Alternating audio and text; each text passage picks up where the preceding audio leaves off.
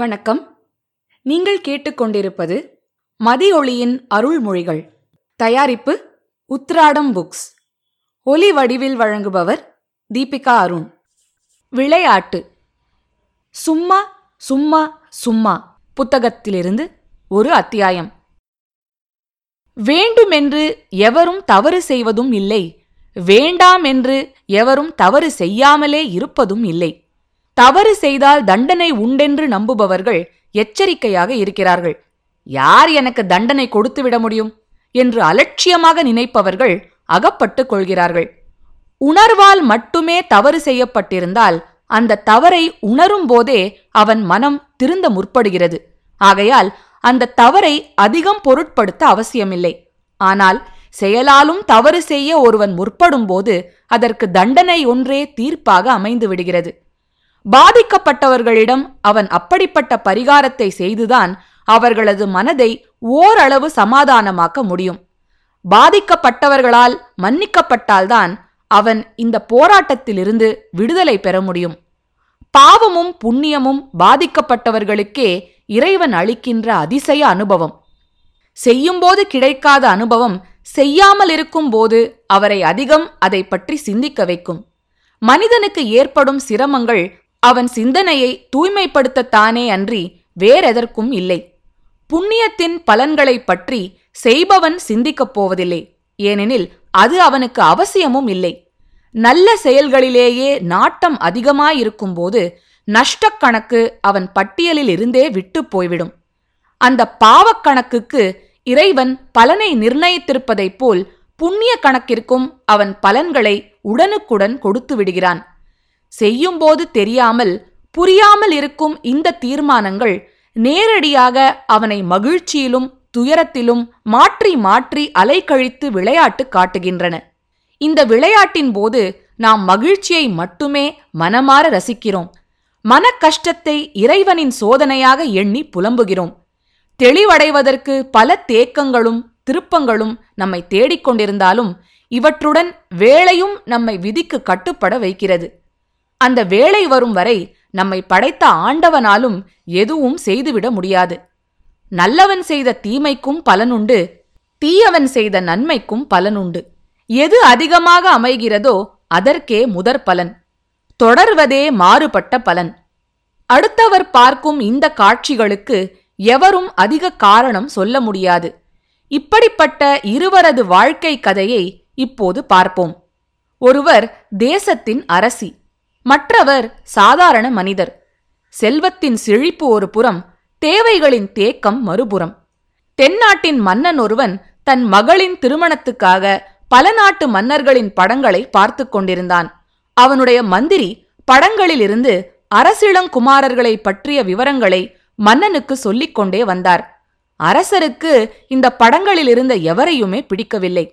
இந்த காட்சியை ஆகாயத்தில் கருடன் மீது அமர்ந்து பயணம் செய்து கொண்டிருந்த வைகுண்டநாதனும் மகாலட்சுமியும் பார்த்தார்கள். அந்த பெண்ணின் அழகு மகாலட்சுமியின் மனதையும் கவர்ந்தது.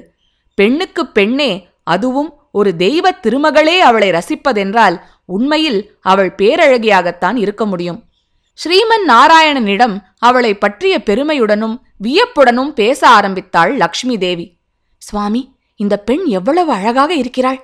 அது மட்டுமல்ல, அடக்கமாகவும் சிரித்த முகத்துடனும் இருக்கும் இவளை பார்த்தால் இவளுக்கு வரவிருக்கும் கணவனை பற்றியும் என் மனம் எண்ணி பார்க்கிறது என்றார் மகாலட்சுமி. அப்படியா, என்ன எண்ணுகிறாய்? இவள் கணவனும் உங்களைப் போல் பேரழகனாக வருவான் என்றே எண்ணுகிறேன். அது சரி, அவன் யார்? எங்கே இருக்கிறான்? சொல்லுங்களேன். ஒன்றும் தெரியாதது போல் லக்ஷ்மி தாயும் கேட்டுவிட்டாள். தேவி, நீ இதை பற்றி கேட்கக்கூடாது. நான் அதை பற்றி எதுவும் சொல்லவும் கூடாது. நீ கேட்பது தப்பானால் நான் அதை பற்றி சொல்வது அதைவிட மிகப்பெரிய தவறு என்றார் நாராயணன். தன் கணவர் ஏன் இப்படி கூறுகிறார் என்று தாயாருக்கு புரியவில்லை. ஏன் சுவாமி இப்படி சொல்கிறீர்கள்? என்னிடம் கூட சொல்லக்கூடாதா? இவளுக்கு வரவிருக்கும் கணவன் கட்டாயம் தங்களைப் போன்ற சௌந்தரியவானாகத்தான் இருப்பான் என்பதில் எனக்கு எந்த சந்தேகமும் இல்லை. ஆனால் அதை பற்றி உங்களுக்கு என்ன ஐயப்பாடு? சொல்ல மாட்டேன் என்று பகவான் மறுத்தார். சொல்லித்தான் ஆக வேண்டும் சுவாமி என்று லக்ஷ்மி தேவியும் அவரை நச்சரித்தார். தனக்குள்ளே சிரித்துக்கொண்டு பகவான் சொல்லத் தொடங்கினார். சரி, உன் விருப்பத்துக்காக சொல்கிறேன். ஆனால் என் பேச்சை கேட்டுவிட்டு நீ அதை ஒப்புக்கொள்ள மாட்டேன் என்று சொல்லிவிட்டால் எனக்கு மிகுந்த கோபம் வந்துவிடும். உண்மைகளை நமக்கு புரிய வைக்க நம்மைப் போலவே நடித்தால்தானே நாமும் ஒப்புக்கொள்வோம். இவையெல்லாம் இறைவன் நமக்கு பல உண்மைகளை விளங்க வைக்கும் நாடகங்கள்தானே.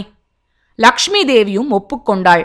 பகவானும் லக்ஷ்மியை அழைத்து கொண்டு அந்த தெருவின் கோடியிலுள்ள ஒரு குப்பை தொட்டியின் அருகில் சென்றார். அங்கே அருவருக்கத்தக்க தோற்றத்துடன் ஒரு ஏழை எச்சில் சோற்றை சாப்பிட்டுக் கொண்டிருந்தான். அவனை சுட்டிக்காட்டினார் பகவான். லக்ஷ்மி தேவியால் ஒருவாறு யூகிக்க முடிந்தது.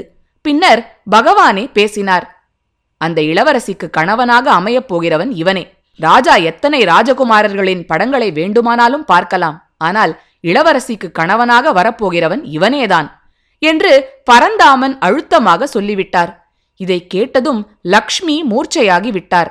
பரந்தாமனுக்கு ஒரே கோபம். வேண்டாம் என்று எவ்வளவோ சொல்லியும் வீணாக தொல்லையை தானே இழுத்துவிட்டு கொண்டாரே என்று வருத்தப்பட்டு கருடாழ்வாரை அழைத்து தாயாரை எழுப்பச் சொன்னார். கருடன் தன் பரந்த இறக்கையால் லக்ஷ்மிக்கு விசிறினார். மயக்கம் தெளிந்தார் மகாலட்சுமி. பகவானை பார்த்து சேவித்தார். தழுதழுத்த குரலுடன் இறைவனை கேட்டாள்.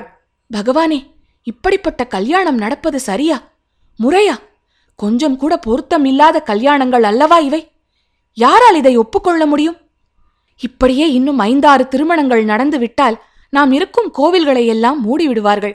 நம்மை பார்ப்பதற்கும் சேவிப்பதற்கும் எவரும் வரமாட்டார்கள். மக்களுக்கு அவர்கள் விரும்பியபடி நல்ல வாழ்க்கையை அவர்கள் சந்தோஷமாக மட்டுமே வாழ அல்லவா நாம் வழி செய்ய வேண்டும். இப்படிப்பட்ட கல்யாணம் நடக்கக்கூடாது சுவாமி என்று உருக்கத்துடன் அன்னை பேசி முடித்தார். சுருக்கமாக இரண்டே வரிகளில் பகவான் தாயாருக்கு பதில் சொன்னார். அவள் செய்த பாவத்திற்கு இவன் அவளுக்கு கணவன், இவன் செய்த புண்ணியத்திற்கு அவள் இவனுக்கு மனைவி. இதை யாராலும் மாற்ற முடியாது என்றார் பகவான். நான் மாற்றுகிறேன் என்றார் லக்ஷ்மி தேவி தன்னாலும் முடியும் என்ற தோரணையில். சரி, உன் இஷ்டப்படி எது வேண்டுமானாலும் செய் என்று கோபத்துடன் கூறிவிட்டு பகவானும் வைகுண்டம் சென்று விட்டார். கருடாழ்வாரை அழைத்தார் தேவி. இந்த ஆளை குண்டு கட்டாக கட்டி ஏழு தீவுகள் ஏழு சமுதிரங்கள் எல்லாம் தாண்டி மனித சஞ்சாரமே இல்லாத இடத்தில் இவனை போட்டுவிட்டு வந்துவிடு என்று ஆணையிட்டார். இவளது கல்யாணம் எப்படி நடந்துவிடும் என்று பார்க்கிறேன் என்று தனக்குள்ளேயே பேசிக்கொண்டார் அன்னை. இதற்கிடையில் கலிங்க தேச இளவரசனுக்கு தன் பெண்ணை மணமுடிப்பதற்கு ஏற்பாடு செய்து நிச்சயதார்த்த ஏற்பாடுகளை கவனித்துக் கொண்டிருந்தார் அரசர். இந்த மணமகன் அல்லாமல் வேறு ஒரு குரூபிக்குத்தான் இளவரசி மணமுடிக்கப்படுவாள் என்று பகவான் கூறினாரே, இப்போது அது எப்படி நடக்கும் என்று பார்த்து விடுகிறேன் என்று சாதாரண மனிதனின் மனநிலையிலேயே லக்ஷ்மி தேவியும் சொல்லிக் கொண்டார். கருட பகவான் அந்த குரூபியான ஏழையை தூக்கிக் கொண்டு போய் மனித நடமாட்டமே இல்லாத ஒரு இடத்தில் போட்டுவிட்டான். அந்த ஏழைக்கும் ஒன்றும் புரியவில்லை. ஓ என்று கதறிவிட்டான். கருடரும் இதை பார்த்து மனம் கலங்கிவிட்டார். பாவம், எச்சிலிலையையாவது சாப்பிட்டு பசியாறிக் கொண்டிருந்தான். இனிமேல் அதற்கும் வழியில்லை, என்ன செய்வானோ என்று மனம் வேதனைப்பட்டார். இறைவியின் இந்த முடிவுக்கு அவருக்கு காரணமும் புரியவில்லை. ஊரில் கல்யாணம் நடக்கும்போது அன்னதானம் செய்வார்களே, பாவம் இவனுக்குத்தான் ஒன்றும் கிடைக்காது. இப்படியே சாப்பிட ஒன்றுமே இல்லாமல் இவன் உயிரை விட்டுவிட்டால் அந்த பாவம் வேறு என்னைத்தானே வந்து சேரும். ஆனால் அதற்கு நான் என்ன செய்ய? இவனை திரும்பவும் ஊருக்குள்ளேயே கொண்டு போய் விட்டுவிடலாம் என்றால் அது அன்னையின் ஆணையை அவமதித்ததாகிவிடுமே.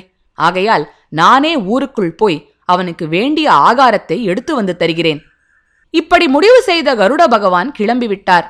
திருமண சடங்குகள் ஒவ்வொரு ஊருக்கு ஒவ்வொரு விதமாக இருப்பது போல் ஆந்திராவில் மணப்பெண்ணுக்கு விசேஷமாக அலங்காரம் செய்த பின் அவளை ஒரு புது கூடையில் உட்கார வைத்து பின்பு அவளை மணவரையில் அப்படியே கொண்டு போய் வைத்து விடுவார்கள்.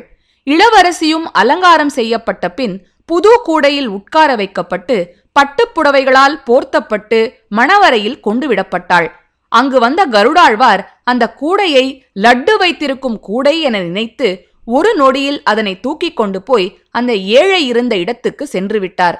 பகவான் வைகுண்டத்திலிருந்து இந்த காட்சியை ரசித்துக் கொண்டிருந்தார். பொங்கி வந்த சிரிப்பை அடக்கிக் கொண்டார். ஏனெனில் பக்கத்தில் மகாலட்சுமி உட்கார்ந்து கொண்டிருந்தார். கருடாழ்வார் அந்த கூடையை எடுத்துக்கொண்டு போய் அந்த ஏழையின் எதிரில் வைத்தார்.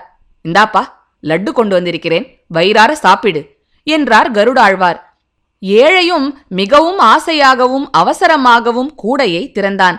அந்த கூடையில் தேவதையைப் போல் ஒரு பெண் இருப்பதை பார்த்ததும் அவனுக்கு ஒன்றும் புரியவில்லை. அந்த பெண்ணுக்கும் இவ்வளவு விகாரமான ஒரு ஆணை திடீரென பார்த்ததும் ஒன்றும் புரியவில்லை.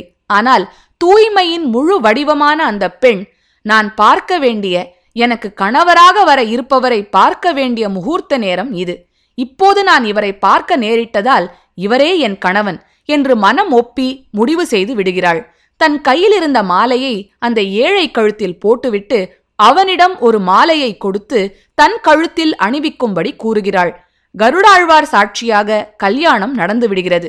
புன்னகைத்து கொண்டே பகவானும் அந்த தம்பதியரை ஆசீர்வதித்து அட்சதை போடுகிறார். ஆச்சரியமாக இருந்தது லக்ஷ்மி தேவிக்கு. நாளைக்குத்தானே இளவரசிக்கு கல்யாணம், யாருக்கு இன்று அட்சதை போடுகிறீர்கள் என்று கேட்டாள் அன்னை. இன்றேதான் இளவரசியின் கல்யாணம் நடந்து முடிந்துவிட்டது என்றார் பகவான். யார் புரோஹிதர் என்றார் லக்ஷ்மி தேவி. அதோ நிற்கிறாரே கருடாழ்வார், அவர்தான் என்றார் பரந்தாமன். லக்ஷ்மி தேவி மிரண்டு போய்விட்டார். பகவானின் பாதங்களில் விழுந்து தன்னை மன்னிக்கும்படி வேண்டிக் கொண்டார். விதி எழுதிய எழுத்தை அதை எழுதி வைத்த இறைவனாலும் மாற்றி எழுத முடியாது. விளைவுகளை பற்றி நமக்கு தெளிவாக எதுவும் புரியாவிட்டாலும் அது தொடர் செய்கை மட்டுமே என்பதை நாம் ஏற்றுக்கொள்ளத்தான் வேண்டும். இறைவனுக்கே இதுதான் பாடம் என்றால் என்னால் எல்லாம் முடியும் என்று எந்த அளவு மனிதன் எண்ணிக்கொள்ள முடியும்? முடிவதும் முடிந்ததும் முடித்ததும் அந்த முழு முதலோன் காரண காரியங்களுடன் நிச்சயித்தது. இதில் கவலைப்படுவதோ தவிப்பதோ எதையும் விட்டுவிட்டு அதற்கு கட்டுப்படுவதே அறிவுடைமை என்பதை நாம் புரிந்து கொள்ள வேண்டும். அப்பொழுதுதான் நாம் சிறந்து செயல்பட முடியும்.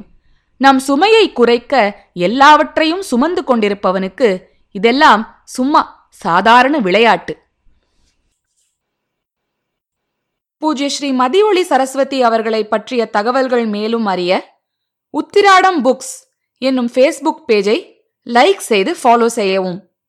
மதியொளியின் இன்னொரு அருள்மொழியுடன் விரைவில் சந்திப்போம். நீங்கள் கேட்டுக்கொண்டிருப்பது மதியொளியின் அருள்மொழிகள். தயாரிப்பு உத்திராடம் புக்ஸ். ஒலி வடிவில் வழங்குபவர் தீபிகா அருண்.